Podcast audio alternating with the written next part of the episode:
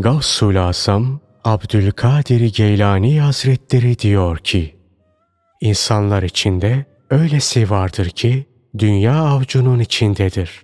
Fakat onu sevmez, ona gönül vermez. O dünyaya malik olur. Fakat dünya ona malik olmaz.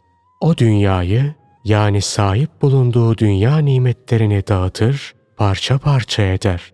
Fakat dünya onu dağıtamaz.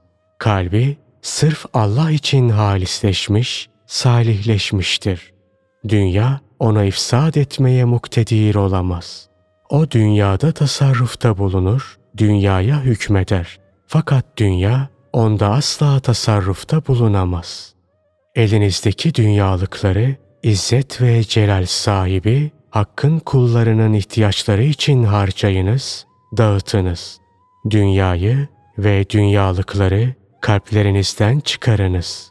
Hiç işitmediniz mi? Resulullah sallallahu aleyhi ve sellem ne buyuruyor? Salih kimse için hayırlı mal ne güzel şeydir.